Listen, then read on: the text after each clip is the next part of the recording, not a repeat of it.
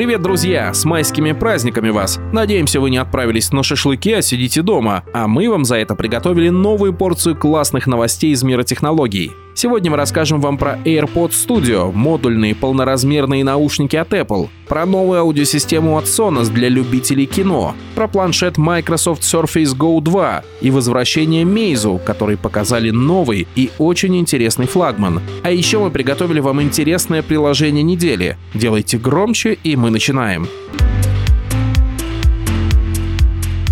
Полноразмерные наушники AirPods с системой активного шумоподавления. Об этом говорят уже несколько месяцев и, видимо, не просто так. Но все же было ощущение, что речь шла больше об обновлении Beats Studio. Напомним, что Beats уже продолжительное время принадлежит Apple. В одном из прошлых выпусков мы вам рассказывали, что бренд AirPods уже настолько известен, что не уступает Beats, и Apple вполне могла бы начать постепенно переводить ключевые продукты под новую линейку. Похоже, что так оно и будет. Джон Просер, известный инсайдер из социальной сети Twitter, намекнул, что новые наушники от Apple будут называться AirPods Studio и стоить будут 349 долларов. Эта цена вполне стандартна для моделей подобного типа от Sony, Bose или самой Beats. Набор возможностей тоже вполне предсказуем. Это будут полноразмерные беспроводные наушники с системой активного шумоподавления и, вероятно, складной конструкцией. Кроме того, они будут оснащаться дополнительным чипом H1, который будет отвечать за удобное подключение к технике Apple, низкую задержку звука и его обработку.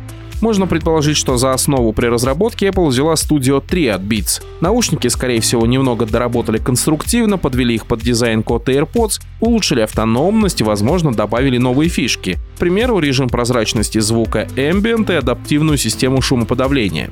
А еще, если верить Bloomberg, Apple реализует в новых AirPods Studio модульный дизайн. Мягкое оголовье и амбушюры будут держаться на магнитах и легко сниматься, если их надо заменить или почистить. Кроме того, модульный дизайн позволит подобрать аксессуары в тон часам или чехлу iPhone. Например, сделать все синего цвета.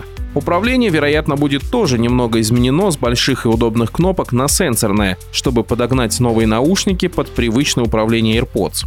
Но когда же ждать новинку? Bloomberg утверждает, что Apple разрабатывает эти наушники аж с 2018 года и уже дважды откладывала их анонс. Вполне вероятно, что из-за пандемии COVID-19 презентацию могут отложить еще раз, но скорее всего компания покажет новинку на одном из двух грядущих ивентов WWDC 2020 в июне или вместе с анонсом iPhone 12 осенью.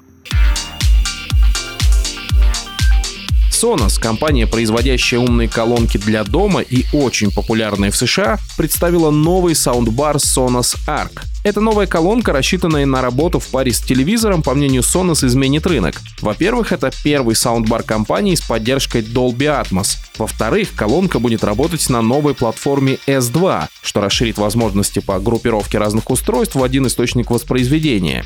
В-третьих, компания построила саундбар с использованием сразу 11 динамиков, в связке одновременно трудится три высокочастотных и 8 низкочастотных динамиков. Это позволило добиться объемного звука с эффектом погружения. Благодаря системе Dolby Atmos и большому количеству динамиков звук разделяется на 5 каналов. Фронтальная часть отдана для воспроизведения речи, чтобы хорошо слышать диалоги, а боковые, расположенные вверх излучатели, отвечают за основные эффекты и окружающий звук. В-четвертых, Sonos Arc может работать в паре с новым сабвуфером. Новый Sonos Sub — это беспроводной сабвуфер, который работает на паре мощных низкочастотников и создает достаточное давление для приятного баса, что так необходим при просмотре фильмов. Sonos утверждает, что смогла добиться исключительно мягкого баса без искажений и вибраций вокруг самого низкочастотника. Благодаря новой платформе S2 владельцы Sonos Arc и SAP смогут устроить настоящий кинотеатральный звук, просто добавив тыловые колонки. Для этого можно использовать, например, колонки Sonos One. Все вместе это даст уже семиканальный звук с поддержкой Dolby Atmos. Надо заметить, что любую из колонок в этой связке можно использовать по отдельности и слушать, например, подкасты или музыку с любого стриминг-сервиса. Также ARC поддерживает работу с голосовыми помощниками Google Ассистента и Amazon Alexa. За качественный звук и, самое главное, продуманный интерфейс придется платить. Sonos Arc обойдется в 800 долларов, новый сабвуфер еще в 700, ну а полный комплект с тыловыми динамиками обойдется в 1856 долларов. В продажу все эти новинки поступят в середине июня. Кроме саундбара и сабвуфера, Sonos анонсировала и новую большую колонку Sonos 5. Это мощная акустическая система с тремя высокочастотными и тремя низкочастотными динамиками. Она может работать как самостоятельно, имитируя стереозвук, так и в паре. Тогда две колонки, расположенные вертикально, будут работать в монорежиме для честного стерео. В продажу Sonos 5 поступит в июне по цене в 600 долларов. Эта колонка тоже поддерживает сложную систему объединения в мультирумы, а также голосовых ассистентов и может работать с любым из музыкальных сервисов. Кроме того, как и любые колонки Sonos, она не воспроизводит музыку по Bluetooth, а играет напрямую из интернета, цепляясь к источнику Wi-Fi. Кстати, в ближайшем будущем мы хотим вам подробно рассказать про Sonos, почему они так популярны и сделать обзор колонки Sonos One. Мы уже закупили пару таких колонок в США, так что подпишитесь и скоро мы вам все подробно расскажем. Приложение недели от легендарной компании Dolby, сделавшей себе имя на звуки. Ее новая бесплатная программа Dolby On, предназначенная в основном для музыкантов, позволит и нам с вами качественно записывать звук, причем как на iOS, так и на Android. Приложение, используя фирменные алгоритмы Dolby, анализирует шум помещения, записывает и затем сразу обрабатывает голос. Готовые записи можно обработать дополнительно, увеличив шумоизоляцию, добавив низких или средних частот и обрезав ненужную часть записи. Вот вам для примера, как звучит голос, записанный обычным образом на смартфон, и как он звучит при записи в Dolby On. Это пример записи на iPhone 11 на встроенное приложение диктофон.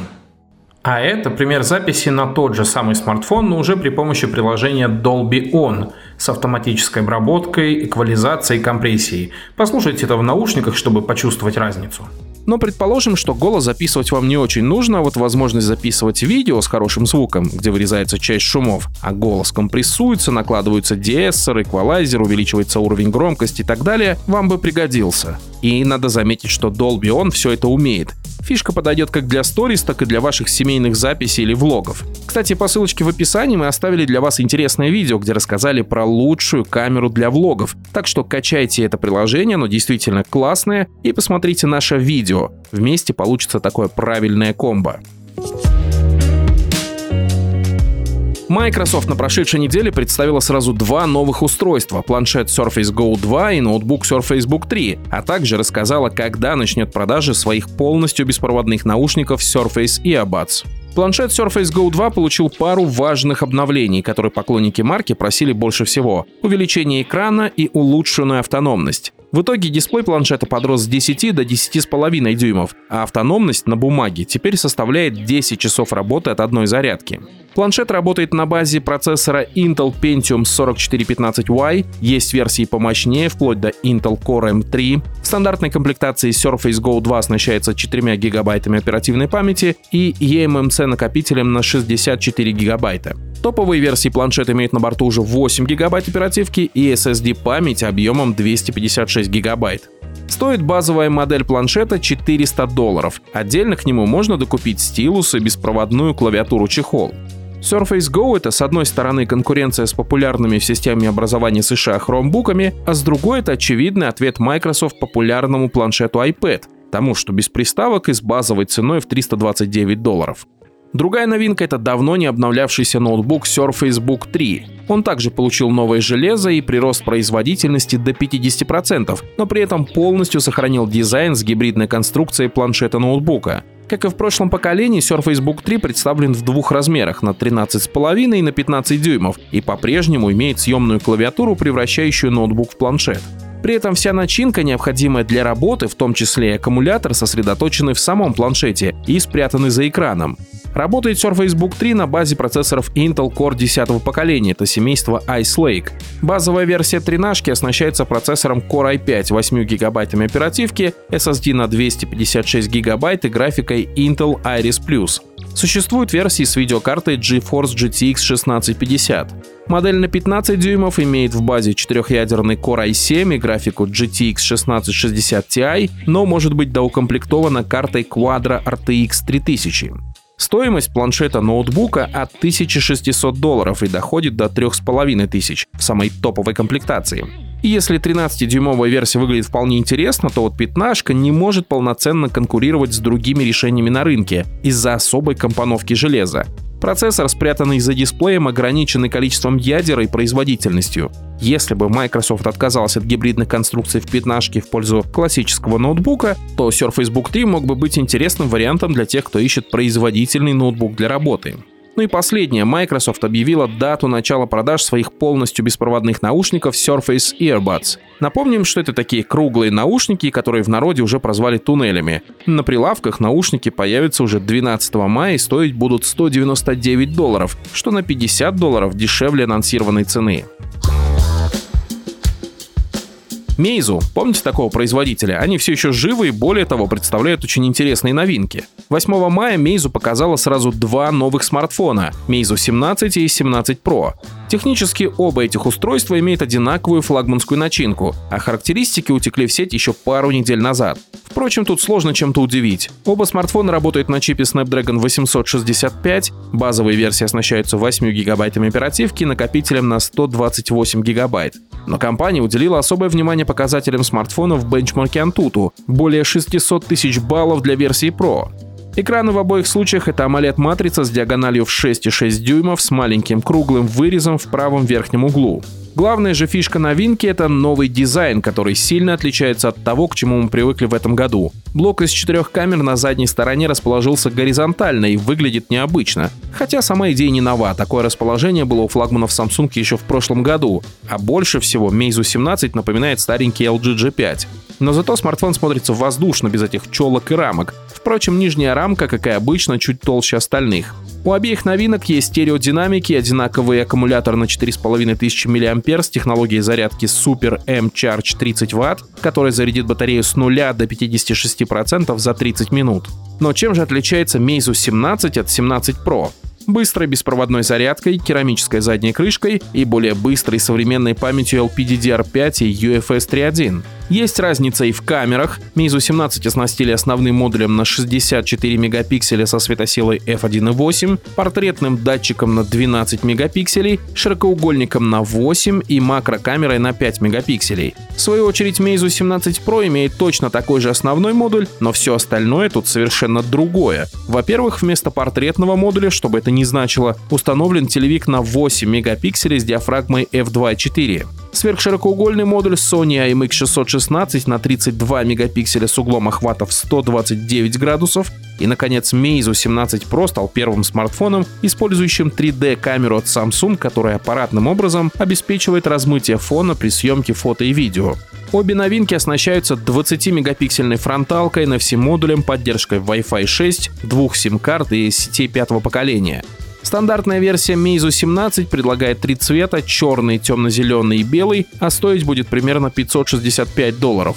Meizu 17 Pro получит керамическую заднюю крышку белого, черного или светло-зеленого цветов и продаваться будет чуть-чуть дороже по цене в 665 долларов. Продажи в Китае уже стартовали, а главный вопрос, сколько будет стоить смартфон у нас, если его, конечно, привезут на рынок СНГ официально. пожалуй, на сегодня достаточно. Оставьте нам отзыв в iTunes, если вам понравилось. Это займет пару минут и поможет нам в продвижении этого подкаста. Заглядывайте на наш YouTube-канал, где можно посмотреть обзоры и видео версию этих новостей. Это Зарока. Всем пока!